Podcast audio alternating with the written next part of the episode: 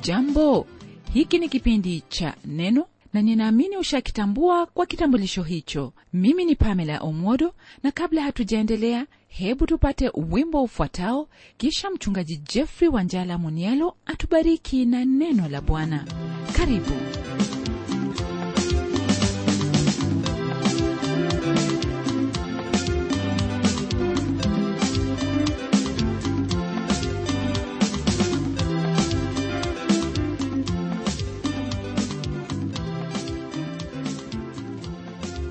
hapo ulipo mpendwa msikilizaji pokea salamu zangu katika jina la bwana wetu yesu kristo.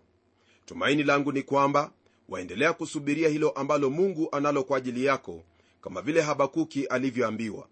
Katika hali hiyo ya kusubiri fahamu ya kuwa kuna mambo mengi ambayo daima yatakuwa ni kikwazo hasa nanena habari za hali ambayo ipo kama vile kuona udhalimu ukitendeka ukatili na hali ya uovu ambao ni kana kwamba mungu hatendi lolote kulihusu. Je haya yanapoendelea kutendeka ndugu yangu wewe kama muumini utafanya nini? Jibu la swali hili ndilo tutashughulika nalo kwenye somo letu la leo ambalo lipo kwenye kitabu hiki cha habakuki sura ya pili aya ya nne. Kumbuka ya kuwa hapo awali yani kwenye aya hiyo ya kwanza hadi tatu tulijifunza na kuona kwamba nabii huyu alikuwa na desturi yake ambayo ni maombi hilo ndilo lipo kwenye aya hizo za kwanza. Kwa hivyo ya kuhitaji mwanzo kabisa katika hali iliyopo katika ulimwengu mbele ya kuvunjika moyo uchukue shida yako na kuipeleka kwake mungu. Ndiposa neno la mungu kwenye kitabu cha waraka wa kwanza wa petro sura ya tano aya ya saba latuambia kwamba tumtwike yeye fadhaa zetu zote kwa maana yeye ajishughulisha sana kwa mambo yetu. Huyo ambaye atubebea fadhaa zetu zote siye mwingine bali ni bwana yesu kristo rafiki yangu sehemu hii ya mafundisho yetu kwenye kitabu hiki cha habakuki ni hicho kipengele cha pili kwenye sura ya pili ambacho chahusu aina mbili ya watu ambao nabii aliwaona. Aya hii kwa ufahamu wako ni mojawapo ya maandiko yenye umuhimu sana katika biblia. Hasa ni kutoka kwenye aya hii ndipo twapata funguo ya mafundisho yenye umuhimu na ya kimsingi kwenye agano jipya. Aya hii ndiyo ambayo imenukuliwa kwenye kitabu cha warumi sura ya kwanza aya ya 17 kitabu kile cha wagalatia sura ya tatu aya ya 11 na kitabu cha webrania sura ya 1 aya ya 38 neno la mungu kwenye aya ya 4 katika sura ya pili yasema hivi tazama roho yako hujivuna haina unyofu ndani yake lakini mwenye haki ataishi kwa imani yake. Kama ilivyo kwenye aya hii neno la mungu latuletea watu wa aina mbili. Kuna hao ambao wanayo roho ya kujivuna isiyo na unyofu ndani yake na huyo mwenye haki ambaye aishi kwa imani yake. Kwa lugha nyingine hao wa kwanza ni wale ambao wamepotea katika dhambi zao na wale wa pili ni wale ambao wameokolewa yaani hao ambao wamemtumaini mungu na kumfanya bwana katika maisha yao. Kwa hivyo aya hii yawagawanya walimwengu wote sio kwa msingi wa kikabila au ukoo au nchi au bara au rangi ya ngozi yao bali ni kati ya hao wanaomtumaini mungu na wale wasiomtumaini mungu waweza kukumbuka kwamba kwenye aya hiyo ya kwanza habakuki alisema ya kuwa atasimama katika zamu yake juu ya mnara ili asubiri jibu kutoka kwa mungu. Jibu ambalo mungu atampa nabii huyu ni hilo ambalo laeleza jinsi mungu hujishughulisha na watu mmoja na mwingine hii ikiwa ni pamoja na nchi au mataifa. Kwa hivyo kwenye aya hii ya nne twapata kanuni kuu sana ambayo mungu huitumia neno hili lasema kwamba tazama roho yake hujivuna haina unyofu ndani. Naam hili ni maelezo ya wale watu ambao wana kiburi katika mioyo yao.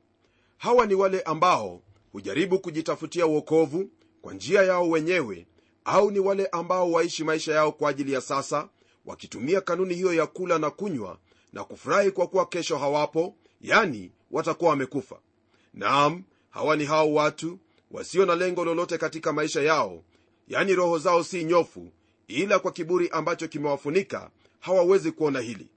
Rafiki yangu mungu kwenye kitabu cha mithali sura ya 14 aya hiyo ya 12 amenena maneno yafuatayo kuwahusu watu kama hawa akisema hivi iko njia ionekanayo kuwa sawa machoni pa mtu lakini mwisho wake ni njia za mauti.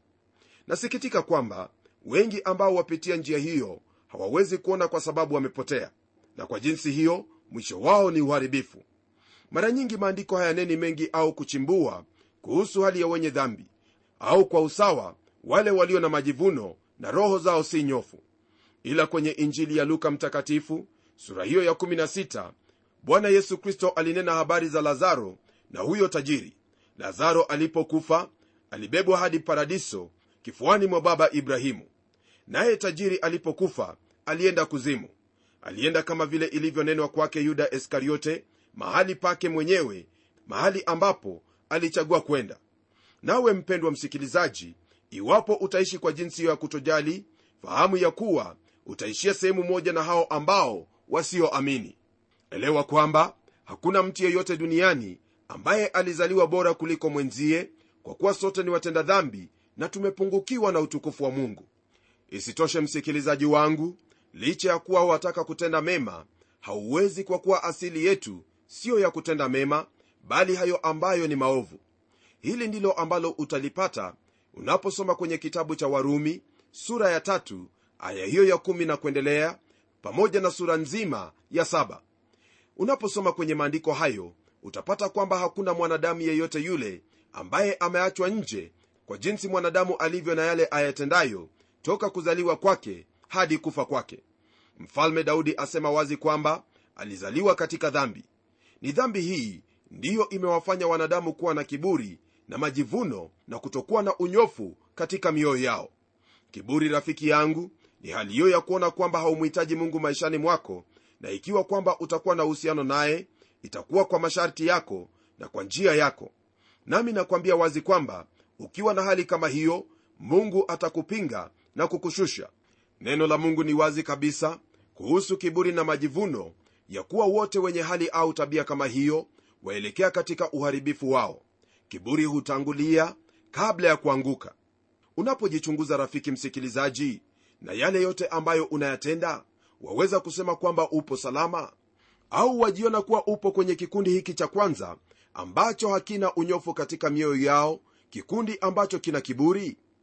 Rafiki yangu unapoendelea kufikiria jibu hilo hebu tuendelee kwenye sehemu ya pili ya aya hii ambayo yanena kuhusu wale ambao ni wenye haki wanaoishi kwa imani yao. Hawa ndiyo ambao wateneza kikundi cha pili cha jamii ya mwanadamu. Hawa ni wale ambao wanaofuata mto ule wa maji ya uzima wakiuelekea mji wake mungu. Wakati huo ambapo mtu anamwamini yesu kristo hadi wakati ule ambapo atarudi ni lazima aendelee kutembea au kuishi kwa imani leo hii kama ilivyo hatuwezi kuwa na majibu ya maswali yetu yote hadi wakati huo ambapo mungu ataturidhisha mwenyewe kwenye ufalme wake. Huenda ungelipenda kufahamu jinsi hiyo ambayo hawa waliokuwa watenda dhambi wamefanyika kuwa wenye haki. Naam hili ni jambo ambalo latendeka kwa msingi wa kumwamini yesu kristo. Hii ni kwa kuwa haiwezekani wenyewe kuwa na haki mbele za mungu pasipo ya huyo yesu kristo. Mtume paulo kwenye aya ya 30 hadi 31 ya hicho kitabu cha wakorintho wa kwanza sura ya kwanza asema maneno yafuatayo. Bali kwa yeye ninyi mmepata kuwa katika kristo yesu aliyefanywa kwetu hekima itokayo kwa mungu na haki na utakatifu na ukombozi. Kusudi kama ilivyoandikwa yeye aonaye fahari na aone fahari juu ya bwana. Kwa hivyo ndugu yangu ni katika yesu kristo ndipo hao wasio na haki hufanyika haki kwa kuwa alitolewa kwa ajili yetu kwa ajili ya makosa yetu na kufufuliwa ili tupate kuhesabiwa haki mbele zake mungu. Haki hiyo kumbuka kwamba yatokana na imani katika yesu kristo. Kwa sababu hiyo mlango wa wewe kuhesabiwa miongoni mwa hao wenye haki wanaoishi kwa imani ni wazi kwako kwa njia ya yesu kristo mwana wa mungu. Na kwa kuwa aya hii ya nne imenukuliwa mara kadhaa kwenye agano jipya itakuwa ni busara kwetu msikilizaji kwenda kwa upole kusudi tuelewe hayo ambayo mungu amekusudia. Pamoja na hili fahamu ya kuwa aya hii ni kama mlango wa kitabu cha warumi pamoja na kile kitabu cha wagalatia na hicho kitabu cha webrania kwenye hicho kitabu cha warumi lile ambalo lasisitizwa ni kufanyika haki kwa imani mara mtu anapomwamini kristo au kupokea wokovu. Hili ndilo ambalo neno la mungu lasema kwenye aya ya 16 na 17 kwenye hicho kitabu cha warumi kwa maana siionei haya injili kwa sababu ni uweza wa mungu uuletao uokovu kwa kila aaminiye kwa myahudi kwanza na kwa myunani pia. Kwa maana haki ya mungu imedhihirishwa ndani yake toka imani hata imani kama ilivyoandikwa mwenye haki ataishi kwa imani. La msingi hapa ndugu msikilizaji ni kwamba huyo mwenye haki ambaye amefanyika haki kwa imani ni lazima aendelee kuishi kwa imani hiyo. Naam huo ndio ujumbe mkuu wa kitabu hicho cha warumi nami ninauhakika kwamba huo ndio ujumbe kwako hata sasa hivi. Halafu kwenye kitabu cha wagalatia sura ya tatu aya hiyo ya 11 neno lake bwana latuambia hivi. Ni dhahiri kwamba hakuna mtu ahesabiwaye haki mbele za mungu katika sheria kwa sababu mwenye haki ataishi kwa imani. Hali ambayo ipo hapa ni tofauti katika sisitizo. Hii ni kwa kuwa kwenye aya ya 20 sura ya pili ya kitabu hiki cha wagalatia twayapata maneno yafuatayo. Nimesulubiwa pamoja na kristo lakini ni hai wala si mimi tena bali kristo yu hai ndani yangu. Na uhai niliyo nao sasa katika mwili ninao katika imani ya mwana wa mungu ambaye alinipenda akajitoa nafsi yake kwa ajili yangu. Kwenye hicho kitabu cha warumi lile ambalo lilisisitizwa ni haki inayopatikana kwa imani ili kupata uokovu na kwenye kitabu hiki cha wagalatia twaiona imani hiyo inayookoa na kuendesha muumini katika maisha haya. Kisha ndugu msikilizaji kwenye kitabu cha webrania sura ya 1 aya ya 38 neno la mungu lasema kwamba lakini mwenye haki wangu ataishi kwa imani naye akisitasita roho yangu haina furaha naye. Lile ambalo twaliona hapa ni sisitizo kwenye imani hiyo ya kuishi. Ni kwa msingi huu ndipo unapogeukia kwenye sura ya 11 ya hicho kitabu cha webrania nawe utapata kwamba neno la mungu lanena kuhusu waume kwa wake ambao waliishi kwa imani. Habakuki alipotazama kwenye siku yake kwa habari za siku za usoni aliuliza kwa nini? Nasi kutoka kwenye sehemu tuliyopo sasa tukitazama historia twaweza kulijibu swali lake habakuki. Naam mungu aliwaachilia watu wake kuchukuliwa mateka kwa kusudi la kuwaadhibisha na kuwanidhamisha. Zaidi sana twaona kusudi hilo kuu ambalo hasa ilikuwa ni kumleta mwokozi wa ulimwengu katika utimilifu wa nyakati. Nataka nikurudishe tena kwenye mahubiri ya paulo alipokuwa antiokia. Hii ni katika sura ya 13 kwanzia aya ya 37 hadi 41 ya kitabu cha matendo ya mitume. Neno la mungu kwenye sehemu hiyo lasema hivi bali huyu aliyefufuliwa na mungu hakuona uharibifu. Basi na ijulikane kwenu ndugu zangu ya kuwa kwa huyo mnahubiriwa msamaha wa dhambi. Na kwa yeye kila aaminiye huhesabiwa haki katika mambo yale yote asiyoweza kuhesabiwa haki kwa torati ya musa. Angalieni basi isiwajilie habari iliyonenwa katika manabii. Tazameni enyi mnaodharau kastaajabuni mkatoweke. Kwa kuwa natenda kazi mimi siku zenu kazi ambayo msingeisadiki kabisa ijapo mtu akiwasimulia sana kwa hili paulo anawanyamazisha wale watu na kuwaingiza kwenye njia moja ambayo kwayo watapatanishwa na mungu. Nayo njia hiyo ni njia ya imani katika yesu kristo. Ujumbe ambao upo hapa ni ya kuwa kristo alikufa kwa ajili ya dhambi zetu kama yanenavyo maandiko na ya kuwa alizikwa na siku ya tatu akafufuka kama yanenavyo maandiko. Hilo ndilo ambalo walisoma kwenye kitabu cha wakorintho wa kwanza sura ya 15 aya hiyo ya tatu na ya nne basi kwa hili yatupasa kufanya nini? Nam ni lazima kumpokea yesu kristo kama bwana na mwokozi wetu. Twahitaji kumwamini na kutembea naye kwa imani na siyo sheria.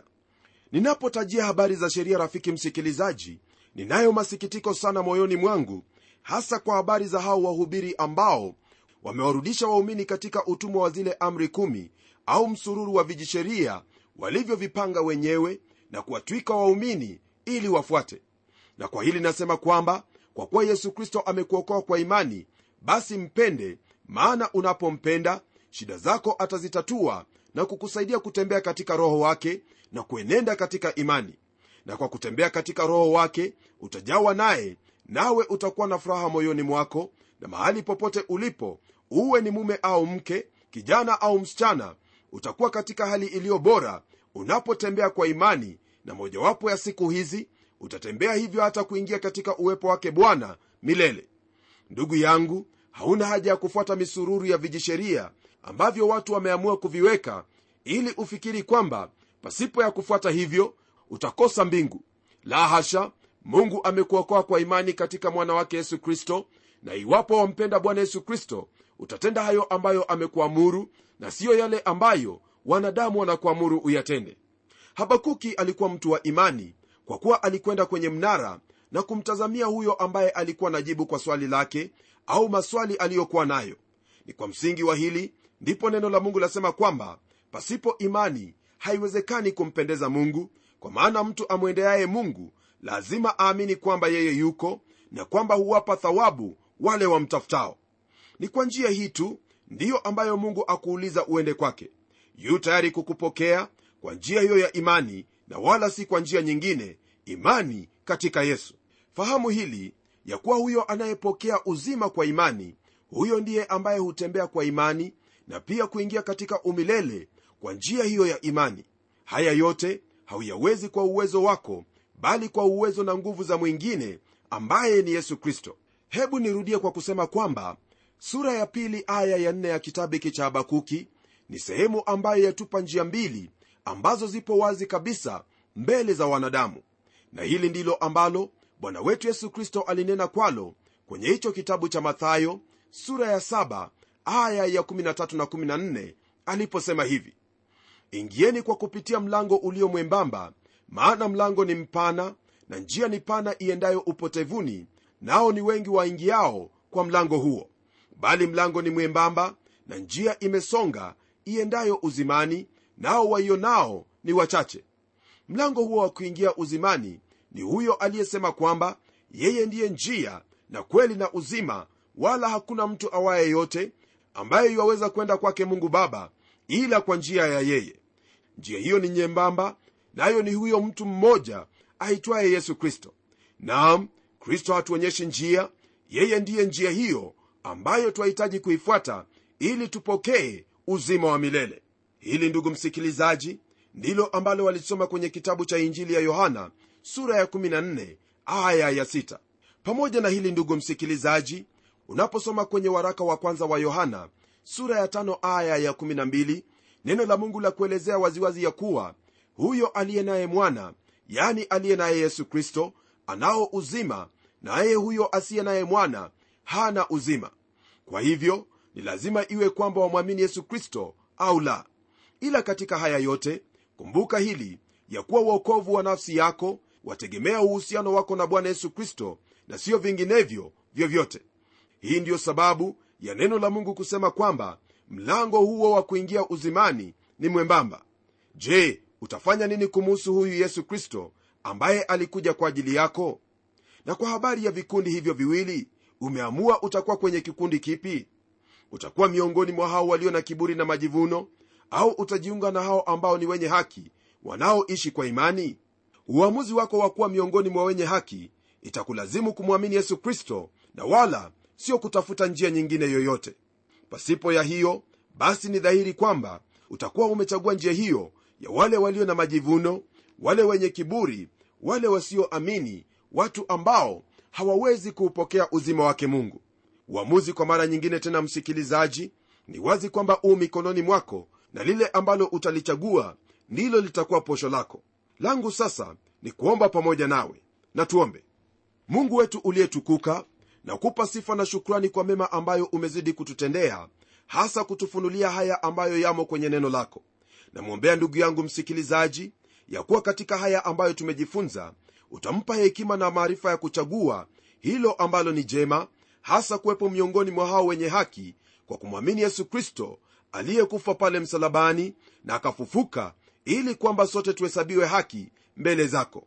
Kuna mengi ambaye yaweza kumshawishi kuna mengi ambaye yaweza kumwondosha katika njia ya kweli lakini bwana kwa kuwa wampenda upeo naamini kuwa utamsaidia utamfungua macho yake apate kuona kweli lililomo kwenye neno lake bwana kusudi asifuate njia ya mawazo yake au moyo wake ambavyo ni mdanganyifu kuliko vyote.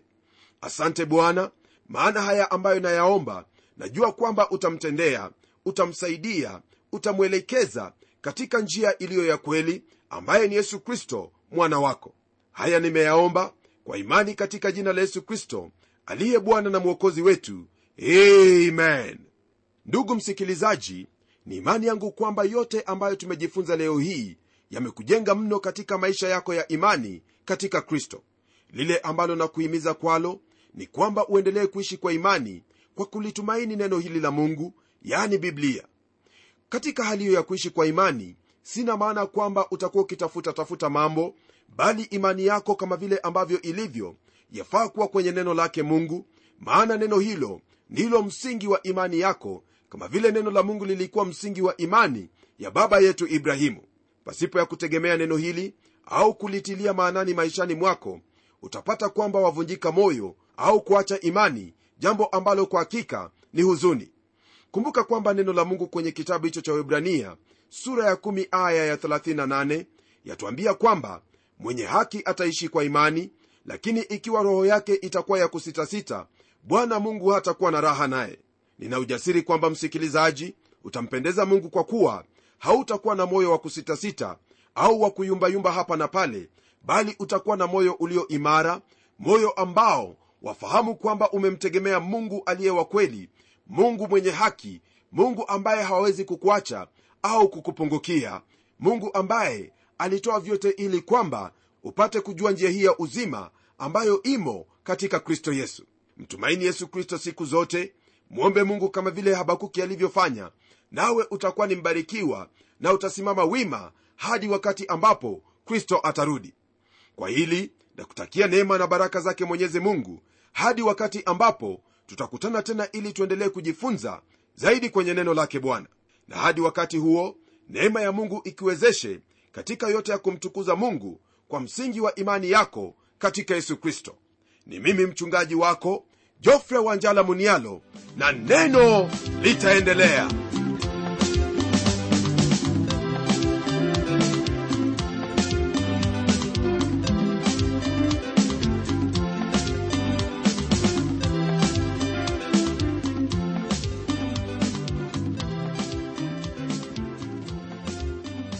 ndiyo msikilizaji wangu neno ni lazima liendelee. Kwa hivyo hebu tuandikie barua utueleze jinsi hili neno la bwana linakubariki. Anwani yetu ndiyo hii ifuatayo.